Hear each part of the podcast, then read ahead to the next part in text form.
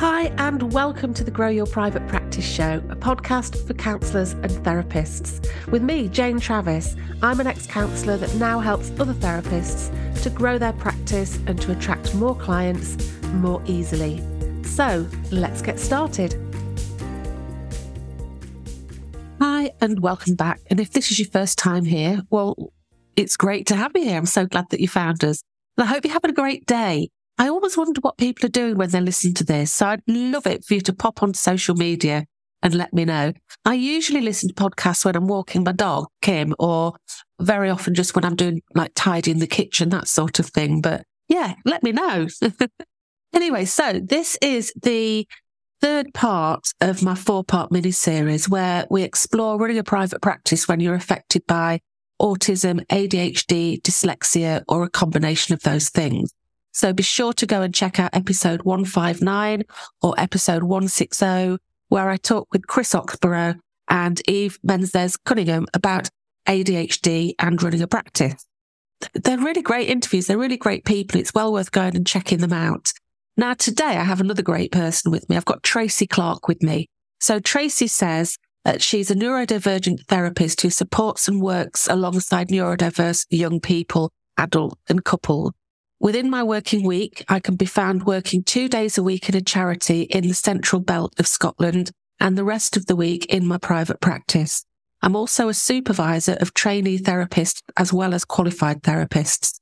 She says my interest in working alongside neurodivergent individuals comes from both a personal perspective as well as a professional capacity. Also as a supervisor, being able to support other therapists. I have also delivered workshops in this area, as well as being invited to chat with, with, with me twice on this topic, which is very close to her heart. She says more awareness, more conversations means embracing the amazing uniqueness of human beings. How cool is that? She also says that for some downtime and self-care, she also offers a doodle workshop, as well as other work- workshops with the C T U K, so Counsellors Together U K, or online events. So I'll put some details of that in the show notes. So yeah, Tracy's another very busy person. And in our, in our conversation today, we look at the impact of a dyslexia diagnosis. We look at the benefits of self-disclosure. We look at dyslexia and running a business, the importance of trusting your intuition and trusting the process, the need for robust self-care, and some positives of dyslexia in the therapy room. I think you're going to enjoy this one. Right, Tracy, hi. It's absolutely fantastic to have you here. This is actually the second time I've talked to Tracy on a podcast. Now, you can go and check it out. I've actually written down the name of it so I don't forget it. I did a, um, a podcast with Tracy a while ago, which was called How Making a Typo Changed Tracy's Business. And I'll put the link to that. You can go and check it out. But it's really good. It ties in with what we're talking about today, because obviously we're going to be talking about dyslexia. So I've started chattering on and I've not even said hi to you properly. So Tracy, hi. It's really great to have you here again. It's always a pleasure. Thank you so much for asking me along again, Jane. And as always, it's always a nice time to get a blather with you and have a chat. Yep. Yeah. Yeah. So thank is, you very it? much for the opportunity. Yeah. Oh, no, I'm very, very happy to hear, have you here. It's often as you like. So what we're doing today, so I'm sort of doing this like mini series looking at neurodivergency. And what we're going to do is we're going to have a little look at your experiences around dyslexia. Uh-huh. Uh, so I wonder if maybe to sort of get us started, you could just give us a little bit of an idea about your experience of dyslexia. My, my experience of dyslexia has been always been a bit of a mixed bag. So uh, growing up in the seventies and eighties, dyslexia wasn't really a word that was about. So uh, you know, the stereotype of being dyslexic was you were a poor reader, you were a poor speller type of thing. Get into further education. I then was assessed and lo and behold, I was given this label of being dyslexic. Wasn't explained what that meant for me. So over the years, I've sort of gathered up my own interpretation of it, what it means for me, because I'm very... There'd be... Sorry, can't I just... Just jump in before you've even started talking. When you got that diagnosis, mm-hmm. how, what was the response around you, like from parents or teachers, or do you remember what that was like? I think there was, a, a again, a bit of a mixed response from my family dynamics. I was raised as a, as a single parent, with a single parent. So my mum's dyslexic. So there's that genetic link, because my sister's also dyslexic. And there's research to say that it's genetically linked, and there'll be for and against arguments. My grandparents, who we lived with, also were very dismissive of it, because I was then labelled, well, that was lazy, it was an excuse. And some teachers, unfortunately, again, were very much, uh, it was an excuse, and it wasn't recognised by some that were slightly more, I say more sympathetic than empathic. And then I'm just trying to sort of work out, what did that mean? Because I can read and I can write, I'm just not as quick as everybody else. So I was trying to sort of work it out for myself as well. That sounds like quite a mixed bag. Yes. Was it a, a positive thing to have had that diagnosis? Did it feel like, oh, you know, did you take a deep breath and go, oh, goodness, finally I know what's going on? No, because nobody explained what it meant. Right. So you were still in the dark about what was really happening. Yeah, it was very much a case of, here's this label and this is yeah. what you have now. You take it and away you go. That must so have been really confusing. Yeah, very, very much so. And again, trying to find out from a trusted, reliable source to find out what that meant and how to yeah. get the support that I needed around that. Yeah. And I still struggle with that in certain parts. Yeah. Which is probably why I'm more vocal about it now, because again, for me back then, my younger self was very ashamed, quite guilty, very embarrassed, because I couldn't explain this thing. Yeah. This thing called dyslexia, what was it? Yeah. You know, I, I can't take a tablet in the morning to not be dyslexic. Yeah. You know, I can't switch it off. So it was very much a case of, what, what does it mean? What does it look like? And I yeah. can't touch it. Yeah. So quite a lot of confusing messages coming into you, and you just being left to try and figure it out on your own. Yeah. Yeah. Mm-hmm. And with that came a lot of mental health challenges as well. Yeah. Well, I, I can only, I can only assume that's not going to really do much for your self-esteem. No. No.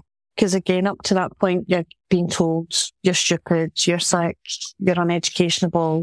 So you're taking in that narrative. And as a young person, I was brought up, you listened to your adults. Yeah. And what they told you was fact. So it must be true, I'm being told. Yeah. So yeah, it can be quite upsetting. Yeah. Yeah, I can understand that. My brother's dyslexic, and he wasn't diagnosed, I think, until at least his early, th- early twenties. No, yeah. middle, I can't remember exactly. We're not ever so close, me and my brother. But I know growing up, he really, st- it was, It was a thing about I would read to him. So in mm-hmm. at bedtime, he'd come into my bed and I'd read read to him because I loved reading. Mm-hmm. And it was really just assumed he was just not very good at reading. Oh. You know, that he, he just was, you know, not very good. And it was almost, it was almost made fun of, not as obvious as made fun of, but if he made a mistake in writing something that was a bit funny, that was kind of repeated often. So, you know, there was a lack of compassion there. Yes, yes. Yeah. I know for myself, and it still happens now, if I am delivering something, I will either go off on a tangent, or if I get so anxious and I get so overwhelmed and I can't almost self-regulate to calm myself down, yeah, it'll actually form a speech impediment. So I'll start to stammer. Yeah. And what I recognise now is my brain is going so fast because I'm so anxious. My mouth can't keep up with that, so I'll actually fall over my words. Yeah. But as a child in school, being asked to stand up in the class and read to fellow peers, as we were all made to do at that time, and read out a paragraph or a sentence, I would then start to stammer. Yeah. So I would then be very much belittled and berated by my teacher in front of fellow peers, to be told, sit down, I can't educate you, just that you're a waste of time. Oh, that's, yeah. It's awful. My my little heart at the moment is like, my, I can just just imagine a young you there, sort of, yeah, oh, bless you. It's awful, mm-hmm. isn't it? So yeah, sure. Obviously that was back in the day when you were young, which was, what, about ten years ago when you were... you were about a couple of decades old. Thank you for that. And things have changed. How much have things changed? They have changed, yes. And I think with change, it's slower. So it's not as fast as I would like, because now I'm fast forward more than ten years, bless you. I'm now a, a mum of now adults, children, not children, children. Um, and two of them out of my four are actually dyslexic also. But it is that genetic link. And for their experience within a school setting is slightly similar, but not as brutal as what mine would be in comparison. So again, there is still that, here's this label you've been given, and there are some teachers that don't understand what it means and don't know what to put in place. And there's some that do understand that yeah. and do put things in place. And I think what's helpful now is that dyslexia being recognised as a hidden disability and is protected under the Disability Act, that there's actually legally there's that level of weight behind that sense of, no, you have to be able to give these yeah. children and people what they're entitled to. Yeah, yeah. Because it makes such a difference. I know with my brother, I mean, my brother's a very intelligent person, but of course, mm-hmm. if you can't read and write, to the, you know, to like, no. like, I can't say to the best of it, but if you can't, if you struggle to read and write, then that yep. puts you at a real disadvantage, doesn't it? Yep. He's very, it, extremely intelligent. You know, he runs businesses and, and all the rest of it. But, and it was only when he went, I'm trying to remember the story now. Of course, my brain doesn't work. I can't remember properly, but it was only when he got some help to do with something. Somebody recognised that, you know, could you be dyslexic? Mm-hmm. It was only then that they did a test and realised, and then that he got help put in place. So this was him as an adult learner mm. doing a degree or whatever it was. I'm not very good at anecdotes because I always forget what, what, what happened. But he started to get help, and then he started, he got somebody, there was somebody that kind of took him under his wing and really looked after him. But not everybody no. has that, you know, not everybody no. has that. And if your self-esteem has been crushed so much, mm-hmm. I don't know, maybe that makes it hard to reach out. It does, because again, I've, I've had, I've, this is a conversation that comes up quite a bit for, for us, for myself and my other, my other children. And it's, we don't know what task, because we have nothing else to refer to. Yeah. Because our experience has always been how we process information. So I have no idea what it's like not to be dyslexic, to then go, right, see that thing, that's, that's a dyslexic thing. See that other thing, it's not a dyslexic thing. So can I get help with that and not this? Yeah. We have no point of reference to compare it to, because how we process is how we process. Yeah. We, yeah. we can't change that. And yeah. I think for myself, I'm aware, my mum being a single parent and living in, you know, the seventies and eighties, and a lot of stuff around about that at that time that wasn't acceptable. She couldn't advocate for me, but I could as a parent to my children to the best yeah. of my ability. Because I had to learn quite quickly, given that right, they can ask these questions, but I can, because I know what it's like for me, and having these conversations with my children as well can give it right. This is what they need. You need to give it to them because legally yeah. you're entitled to. Yeah. But it is that awareness, and there is that saying, "Oh, you don't know what you don't know until yeah. you know it." Yeah. But if you don't know it, then how are you going to know? Yeah. So you get into that sort of loop. I think this is. I mean, I've talked about it with. with Chris, who's in this series as well, Chris Oxborough. We we was talking about how using your difference can be mm. such a great way to have that as a niche, because mm. then you have people who are on the same page. They don't have to try and explain to somebody what it's like, because, yes. I mean, obviously everybody's different experience is personal mm-hmm. and, you know, it's not like, well, mm-hmm. if you're dyslexic, it must be like this. Of yep. course, that's not right. But every dyslexic person will have things that are the same. They'll have commonalities of how it was growing up with dyslexia, how it was with maybe, you know, that uncle that just thinks you're lazy and is vocal about it, you know, that yeah. sort of thing. I've got a, an uncle who was a bit like that, you know, it was very, it was an ex-sergeant major and he treated us all like his, anyway, I go off on a tangent again. But, and I think that's what, that's why having a niche can be so brilliant, because it means mm. that if you are, if you have experience of it, that just helps so much. It helps mm. so much somebody, because they know that you have that real deep level of understanding. Mm-hmm. Yeah, no, th- definitely. I would say um, over the last fifteen years, I would say I'm more vocal now about being dyslexic. Previous to that, it would only be a certain few that I trusted with that information that wouldn't use it against me or ridicule yeah. me. or use it, weaponize it almost. Yeah. So I'm aware that not every dyslexic wants to be vocal about it. Yeah. And within training to be a therapist, we are all encouraged not to self-disclose.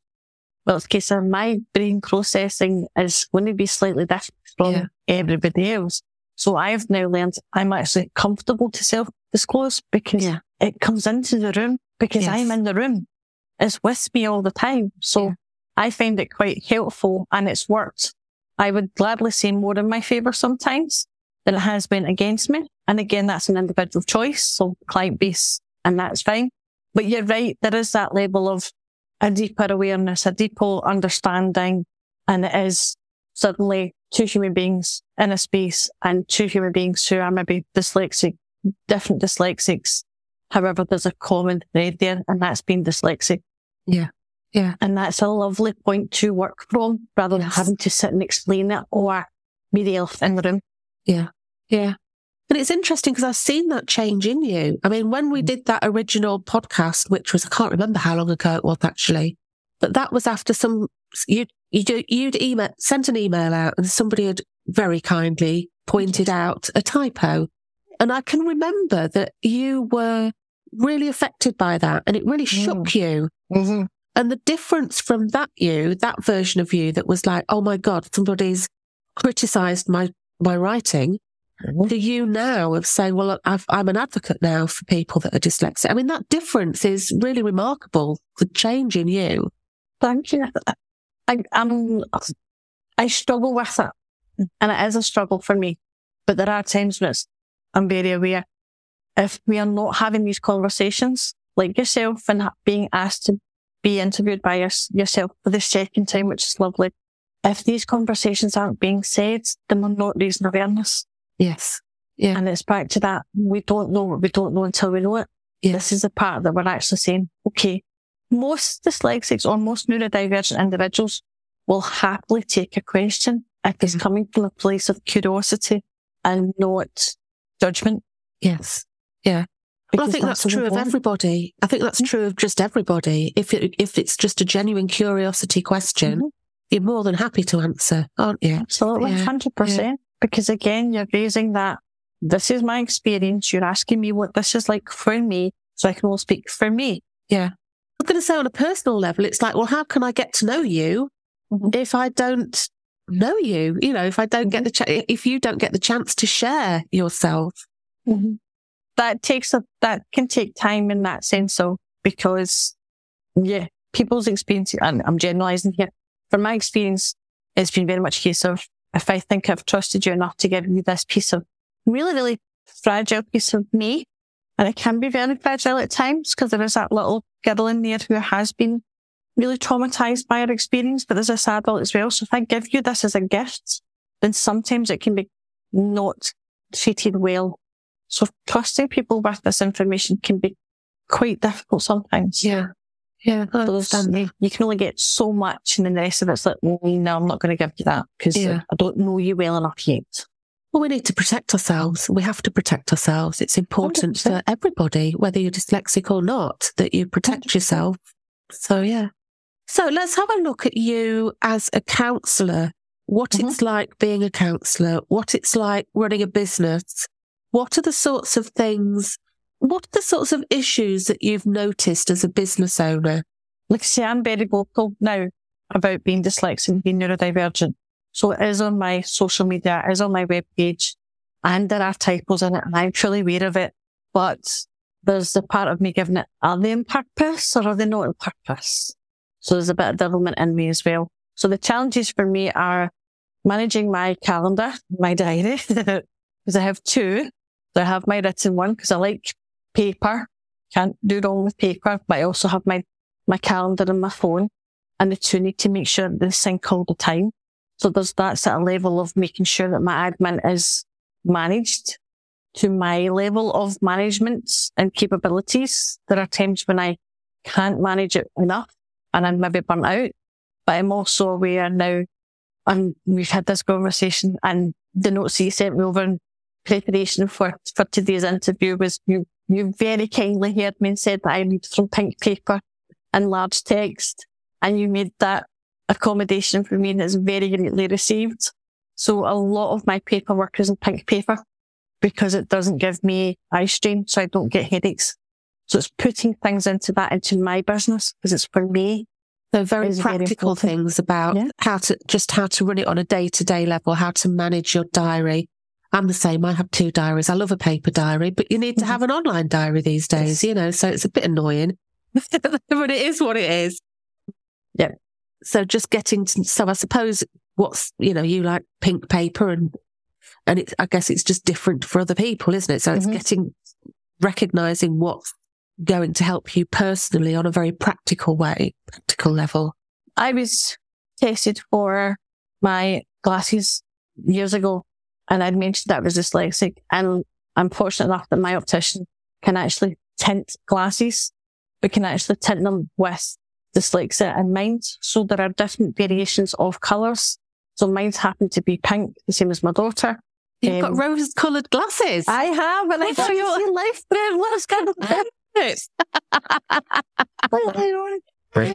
yes, um, but my son's is blue, so it's not a, not a. a uh, gender thing. His precedented paper is blue, but I know people who have it yellow, have it green. Yeah. So it's, it's all a different, so mine so happens to be pink. And unfortunately, yes, I've seen life for a little while through rose tinted. But it is these small supporting tools, because that's how I see them, as that are really helpful. So again, it's these conversations of, like, do you need to have my contract printed out? I send out all my paperwork beforehand, before I see my client, so they have time to read through everything. It's done in a dyslexic friendly font. If they want it in a different font, I can accommodate that. So see, asking these questions of, this is what I need. Yeah. So do you need something different, or yeah. is there something else I can offer you? Yeah. So I guess for me, I'm not seeing clients anymore, but if I was seeing clients, I might want to say to you, if I knew they were dyslexic, I might want to say, you know, what what do you need from me? Do you know, would you prefer me to use different colours or different fonts, and find mm-hmm. out what their needs are? Yep. And not everybody knows that they're dyslexic. Yeah. Because, it, you know, the impregnation for today's chat, and we've mentioned this before, there's a statistic on the, no, I've written it down so I can make sure I'm saying it correctly. The N H S Source and Dyslexia U K have a statistic saying one in ten people are dyslexic. And the British Dyslexia Association say ten percent are dyslexic. Now, my question to that is, that's only people who are predecessed. What about the individuals who maybe don't? Yeah. So actually, the percentage would be actually a lot higher. Yeah. But one in ten is huge. Massively. I mean, that's huge. Massively. It really is. Yeah. So again, I'm aware that not everybody wants to divulge that they're dyslexic, or that they know they're dyslexic. Yeah. But I'm very much, if I say it first, I'm almost making the elephant in the room slightly smaller. Yeah. Still yeah. there, but it's okay. It's more manageable rather than yeah. being a huge thing. And if they don't want it, that's fine. Yeah. So there's that sort of level of to be accommodating with everybody if they need it. If they don't, yeah. that's fine. But I've had clients come to me and say, I've picked you because you're dyslexic. I was like, well, okay. That's the point I keep trying to say, you know, people will find the right person for them. And if, yes. if they see someone who's got, you know, talks about the thing that they're struggling with, they'll be gravitated towards it. You know, it's just good. It's good business sense, and mm-hmm. it's good therapy sense, because as, mm-hmm. as we know, the therapeutic relationship is the biggest, most important thing going on in the therapy room. And if somebody sees you and thinks, right, that's somebody who's going to really understand what, what I'm going through, yeah. then you're going to have a far, the client is going to have a far better experience of going to get counselling, aren't they? And you're going to have a far better experience because you're working with people that you feel passionate about working with. Uh-huh. You know, it, the whole thing is just going to be a better experience. That's always my hope. And touchwood, I've, I've, I've always had that feedback. I, yeah. um, I'm very aware for my dyslexia, I'm a visual learner. So what that means for me is if I can't find the words that I'm about to say, my brain will default to a picture. So what I will then do is, and I disclose this to all my clients and anybody that I'm speaking with, if I can't get the words, my brain will give you a picture. So I will then describe a picture. Yeah. This is what I'm seeing. How does this sound? Is this what, is this what I'm hearing? Because this is what I'm picking up. This is what I'm imagining. And that will either go in the sense of one hundred percent, yep, that's it. And that's almost taking that, sort of takes that session for me down a different level, because I'm acknowledging to the client, I'm hearing you, I'm seeing it, I'm in it with you, it's tangible. Yeah. I'm right beside you. It's a really high level. Yeah. Absolutely. And for some, if it's not, then that starts them to open up. It's a little bit like that, but it's more like this. Yeah. So again, it's starting a conversation for me on a different, deeper level of understanding. And it gives a more richness yeah. sometimes to the sessions, I've found. And yeah. clients have even come away giving it, that was a really good session. I really enjoyed that. Yeah. And I'm thinking, what did we do? Because we all had a conversation. You just don't know how fabulous you are, really. But I, I love that. I mean, I love an analogy, because sometimes I, the way my brain works, if I've got somebody, say a, a counsellor I'm talking to, and they're kind of explaining something, sometimes my brain just goes, oh my God, oh my God, oh my God, I don't understand, I don't understand. Mm-hmm. So then I have to say, sorry, could you say that again? So sometimes an analogy, or that would be really perfect. Somebody saying, well, well, I get this image of such and such. That would be, I per- I personally would find that really helpful and really useful. Mm-hmm. Sometimes it doesn't work, and that's fine. Because again, this is my yeah. perception. So it's my processing. But again, it starts off another conversation. So it goes, yes. okay, that, that didn't work for you. So what is it that you didn't like about? What was it that didn't fit? And almost giving the client another way to look at something. Yeah. And isn't that what counselling's about? Well, that's what I always hope. That's always the hope, because I'm always waiting for the person said the place to come to the door. It, like, you're doing it wrong. Oh. Like, oh my God. Anybody else listening to this ever, anybody else ever think that? Does anybody else ever think, oh God, that's massive imposter syndrome, isn't it? Feeling that yes. somebody's going to come and knock on the door and say, oh, massive. No, you're doing it all wrong. Couple the rain coughs. Yeah. But I normally say to any client who's starting with me, and again, this is, this is my visual brain it comes in, is I find you have to get the right therapist for you. So my analogy of that is we all know the footwear we love. Okay. So I have two, a specific trainer type and my Doc Martens. Love my Doc Martens. I have several pairs of Doc Martens to my wardrobe, but it's taken me years to work out what I like, what fits me, what supports me, what helps me. However, through my years, I have squeezed my feet into high-heeled shoes, flats, you name it. I have tried different variations of footwear. Therapy and therapists are my sense of you have to get the right fit. Yeah. And if it's not a Doc Marten and if it's not a certain designer trainer, then I can't take you yeah. forward, because that is going to tickle you. Yeah. You're going to be in pain and it's going to squeeze you. Yeah. And if it's, it's going to be uncomfortable. Yeah. If it gives you a blister, then it's not going to do anybody any good. It's not going to take you anywhere. Yeah. yeah. Getting the right footwear, the right therapist will mean that you're safe, you're secure, yeah. you're dry for all weathers, and you get to move forward. Yeah. There you go. A perfect analogy there. I love it. I love it. It's so good. Oh my goodness. So I suppose one of the things I was thinking was about how, you know, obviously we're all different, and you're you, and you experience life and your dyslexia in a, in a mm-hmm. certain way. And obviously somebody else who might be dyslexic might experience it in a completely different way. So I think that, I mean, it would be lovely for you to say, oh, do this, do this, do this. But of course, that's not going to work. No, and I think, no. I think it's so important for us to sort of just learn about ourselves. And I'm saying this because I know it's obvious, but I think sometimes as counsellors, we're so worried about the person-centred police turning up and telling mm-hmm. us that we're doing it wrong. Mm-hmm. We can get very caught up in, in, is it okay to do it like this? Is it okay to change it in a way that actually helps, helps yeah. myself, helps the client? Yeah. And I think, you know, when I think about getting to know yourself, I think sometimes it's really being aware of the benefits of knowing yourself, you know. Does that make sense? I'm not sure that I'm really no, making... I need one of your analogies. No, a hundred percent. Because, again, I've had conversations with friends and colleagues and said if... Uh, I mean, I graduated in twenty sixteen.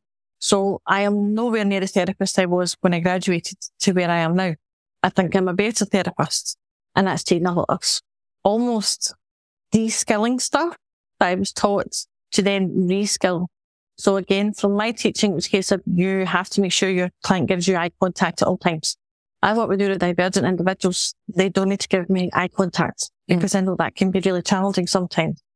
So if they can hear me, and if unless they have any hearing issue, then I can get really good sessions with a client.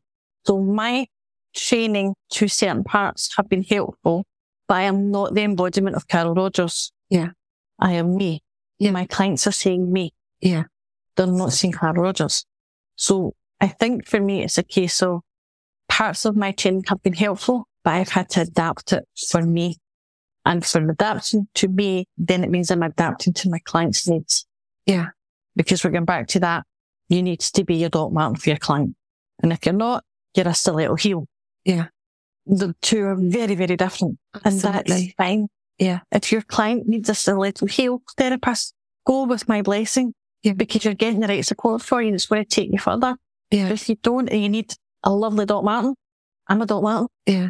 And I think that it takes quite a lot of um, self-knowledge, but also courage in yes. order to, if you have somebody contacting you and you're, you know, maybe you don't have many clients and you're really desperate for clients, it can take a lot of courage. It can take a lot to be able to say, actually, I don't think this is the best choice, and mm-hmm. to be able to pass that on. But that's what we need to do. That's what we need to do. And it's it's not easy in a practical way if, like, you know, you need you need some money, you know, all of yep. those realistic things one hundred percent. Of somebody phoning up and you think, yeah, I'm sure I could help them. But I think that's part of what being a really good, authentic counsellor is, the yeah. fact that you can really know yourself and know what you can give that person and have mm-hmm. an idea of the sort of things that that person might need.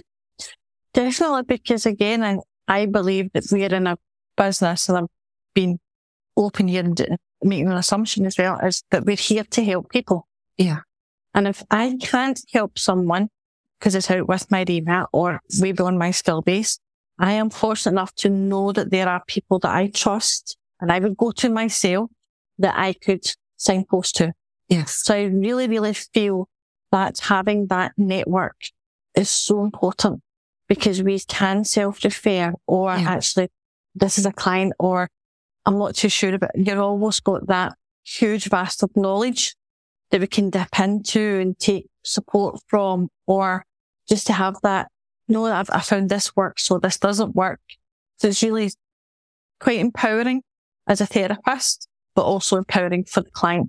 Yes. Yeah. And it, it, it is always the client that we have to keep in mind. I always think, you know, what we do as a counsellor when it comes to, I'm talking about the business side of things. Yes. It's not all about the client. It, it's not all about the client's needs. We have to look at our own needs. We mm-hmm. have to look at, or am I working the hours that, that suit me? Am I working yep. in a way that suits me? So I think there's that sort of two sides of that, of somebody being very comfortable and confident in the way that they run their business mm-hmm. and also very comfortable and confident that they're really going to be providing the best service that they can. Yes. I think for myself, I know how much client work I can manage in a week. Yeah. Because as, as we know, anyone who's in private practice, it's not just the client hours. It's the booking and the assist. It's the booking and the appointments. It's doing up the administration. It's doing your finance. So there's more hours around, not absolutely fifty minute or an hour session. Yeah. It's another hour on top of that, potentially. Yeah. And I know for you, I know you've said before that you can, because of the, the dys, your dyslexia can make it take longer to do certain things. And also yes. it can be very tiring. It's exhausting. Yeah. It's physically and mentally exhausting. Yeah. At times. So that's normally when I, I have to reevaluate my diary, reevaluate my self-care, and almost my body and my brain very politely tap me on the shoulder, giving it, you're doing too much. Yeah. You need to get somebody to help you with this. And do you think you've always been able to do that? Or is that something that you've learned as you've gone on? That's something the, I've learned through a lot of pain, a lot of pushing yeah. through, and a lot yeah. of burnouts and a lot of mental health burnouts. And I think that's been the case of, right, no, I'm not getting any younger. And yes, every pound can be a prisoner, but at what cost? And if the cost is coming at my mental health and my then ability to be a good therapist, it's too high. Yeah. I need to cut down. Yeah, absolutely. I'd, I'd rather have five good client work session hours yeah. than fifteen. Yeah. Because somewhere in that's becoming diluted. Yeah. Yeah. So I'm not the therapist that I want to be for my clients. Yeah. So if I want five, I'll, I'll work with only five. Yeah. And I think that that's something that if, you know, if you're a new counsellor, I think that's something that is, is difficult. That's something that I think definitely comes with experience. Because as a new counsellor, it's like you, you, you, you're desperate for clients often, aren't you? You're desperate for clients and you don't quite know what to do. And you just, the thought of, you don't understand, I think, the level of, oh, what am I trying to say? I I say very often that I think being a counsellor is just so hard. It's really, really hard. And people one hundred percent don't understand how hard it is. You are giving to them the one hundred percent of you in that room. You're watching what they're saying, what they're not saying, how they're sitting, yeah. trying to remember things from the past. Yeah.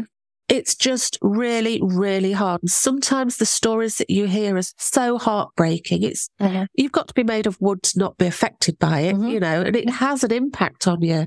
And I think when you start out of a, as a as a counsellor, I'm not always sure that we're aware of that those levels.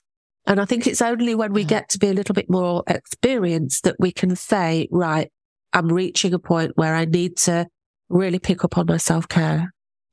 Definitely, I, I definitely one hundred percent agree. I'm also a supervisor, so I'm, I have some qualified supervisees and I have trainee supervisees. And the difference is very much around those client hours because the pressure to get your placement hours and that. And I remember it studying myself, that was the drive. So I would potentially cram in six clients in a day and have to drive forty minutes there and then forty minutes back. So that's an eight hour day. Never mind you're writing up your notes and your supervision. And, and that is that drive of, I need to get the hours, need to get the hours, need to get the hours. And you forget. And it's that level of how good of a therapist are you actually being present at that moment? If this is your sixth client at five o'clock at night and you've been working since nine that morning and some are back to back, some are only a twenty minute break in that, you're not the same therapist you were at nine o'clock in the morning. Guaranteed. And if you're doing that two, three, five days a week, you at some point it is going to very much tap you in the shoulder to no. Yeah. But there is that level of an unspoken and unseen level of pressure to get your hours in, to be good enough, to get past. And I've done lots of different jobs up to this point. Some are manual, some are very different. This is the most rewarding and challenging in exactly the same breath of a career I have ever had for lots of different ways. But I think it's to be able to know yourself as a practitioner and to know, to be able to say, I, I don't want you as a client. Yeah. Sorry, I can't work with you, or no, or I can't. No's a two letter word. Yeah. But my goodness, it's a big word. Yeah. So to be able to have that sort of awareness, to be able to say, I can't, I'm full. And that can be quite scary to say, no, can't take another one on, or yeah. a waiting list. What a lovely place to be in, but it's also about scaring biscuits as well, because you think that that list could go somewhere else. Yeah. So when I do have an opening, I don't have anybody waiting. Yeah. So how am I paying my bills? So it's always that balancing and juggling yeah. act. Sometimes it can be. Yeah. It's, it, trust the process is just, it's such a simple thing to say, but sometimes you really do have to trust the process. You have to trust the process that Uh, and trust yourself that you have the yeah. skills and you really do have what it takes. Mm-hmm. And yeah. Mm-hmm. And I think that's, that's the key word in there is trust, and it'll be okay. And it will be okay yeah. because maybe that break of client inquiries or your waiting list suddenly being less might be actually the universe, if you believe in it, giving you that break of you need to slow down. Because you've ignored your brain telling you, you've ignored your body telling you, you keep getting colds, or I get cold sores a lot, and you're ignoring it and knowing it. And suddenly it's a case of you've got no inquiries, it's a case of, right, okay, maybe this is when I'm supposed to slow down a bit. Yeah, yeah. And it'll be okay. Yeah, it will. It'll always yeah. be okay. Yeah, yeah, absolutely. Oh, that's fantastic. So what, so coming back to dyslexia. Uh-huh. So if I... looking at your business, looking at mm-hmm. the fact that you've, you know, you've been a private practitioner for a while now, you're also a supervisor, yep. and you've, you've done all that with dyslexia, mm-hmm. with the the benefits and the challenges of that. I mean, what would you say, what are the positives that you think it might have brought? Because I think sometimes we can think, you know, this it brings challenges, but sometimes it brings positives. I mean, are there any positives that you think it's brought for you? I think for me, it's been very much a case of, like I said earlier, it comes into the room with me because it is me. So I think for me, I'm aware that I can use a lot of humour in my room. Whereas again, you're, you're not told you can be humorous in your, in your session, because people can tell you really horrible, painful, dark, personal things. But there's always that, you can always bring in humour sometimes. And I also think for me, because I am a visual learner, I bring in that other part of my brain. So it is a positive for me in the case of you're actually getting a buy one, get one free. You're getting the skills, you're getting what's been taught and what I've learned, but you're also getting that creative side of my brain. Because yeah. I am a, I do have a creative brain. So you're getting the best of both. So it's not so, just you know, hard and fast theories. So, I mean, do you think that dysle- if you're dyslexic, do you think dyslexia brings about a, a greater creativity? It can for some, yes. Might not for others, because again, every right, dyslexic yeah. individual starting. Yeah, cool. Uh, so it is very much an individual thing. Yeah. Cool. Tracy, I've really enjoyed this. I always love talking to you. You know that.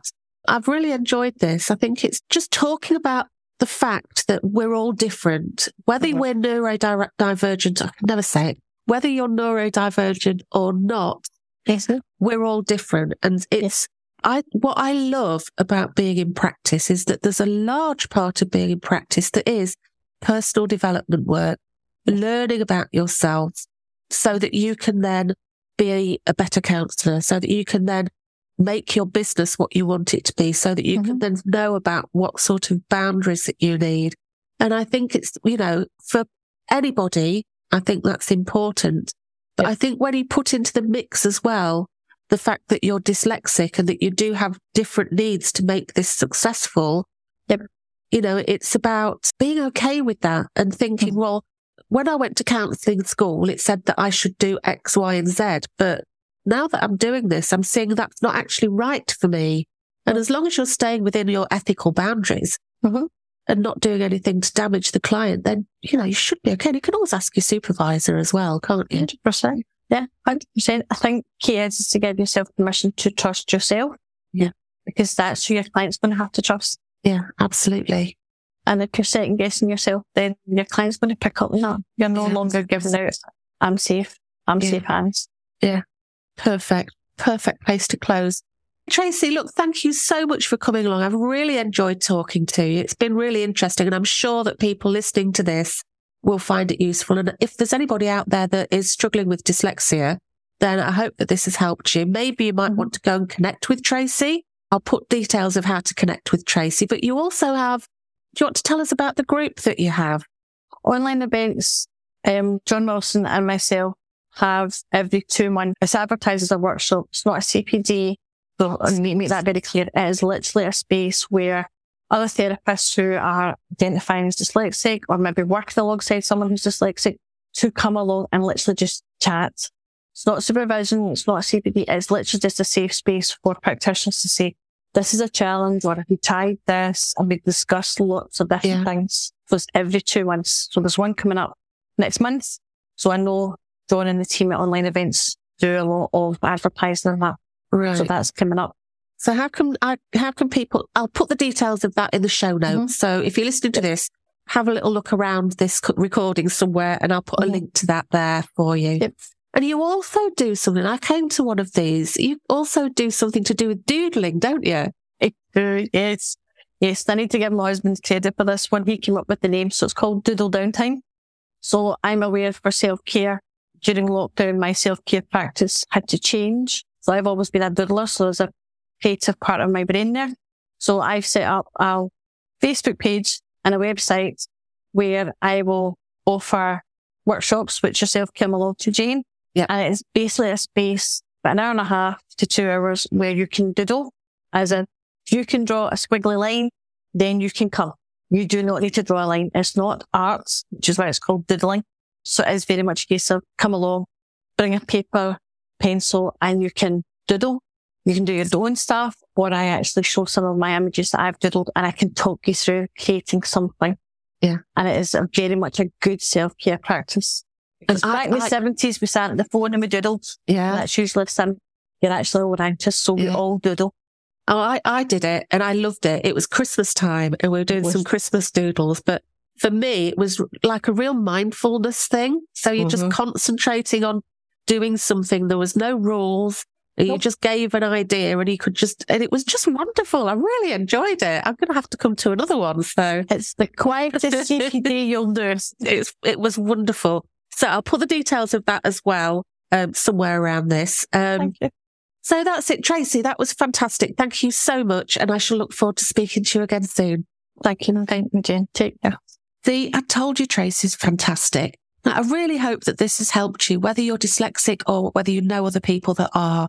And if you are neurodivergent and are looking for a supervisor, check Tracy out. And, you know, as I say, keep an eye out for both her doodling workshops or talks on online events. So that's it for today. Join me again next week for the final one in this series, where I'm going to be talking to Carly Radford about being a therapist with autism and A D H D. Really interesting. So come along and have a listen. And remember to make sure that you get all of the episodes, subscribe to the podcast, and that means that you'll never miss an episode. Okay, that's it. Have a fantastic week and I look forward to seeing you again next time. Bye-bye. Thank you so much for joining me this week. And if you're ready to take action to grow your practice, check out grow your private practice dot co dot U K. Bye for now.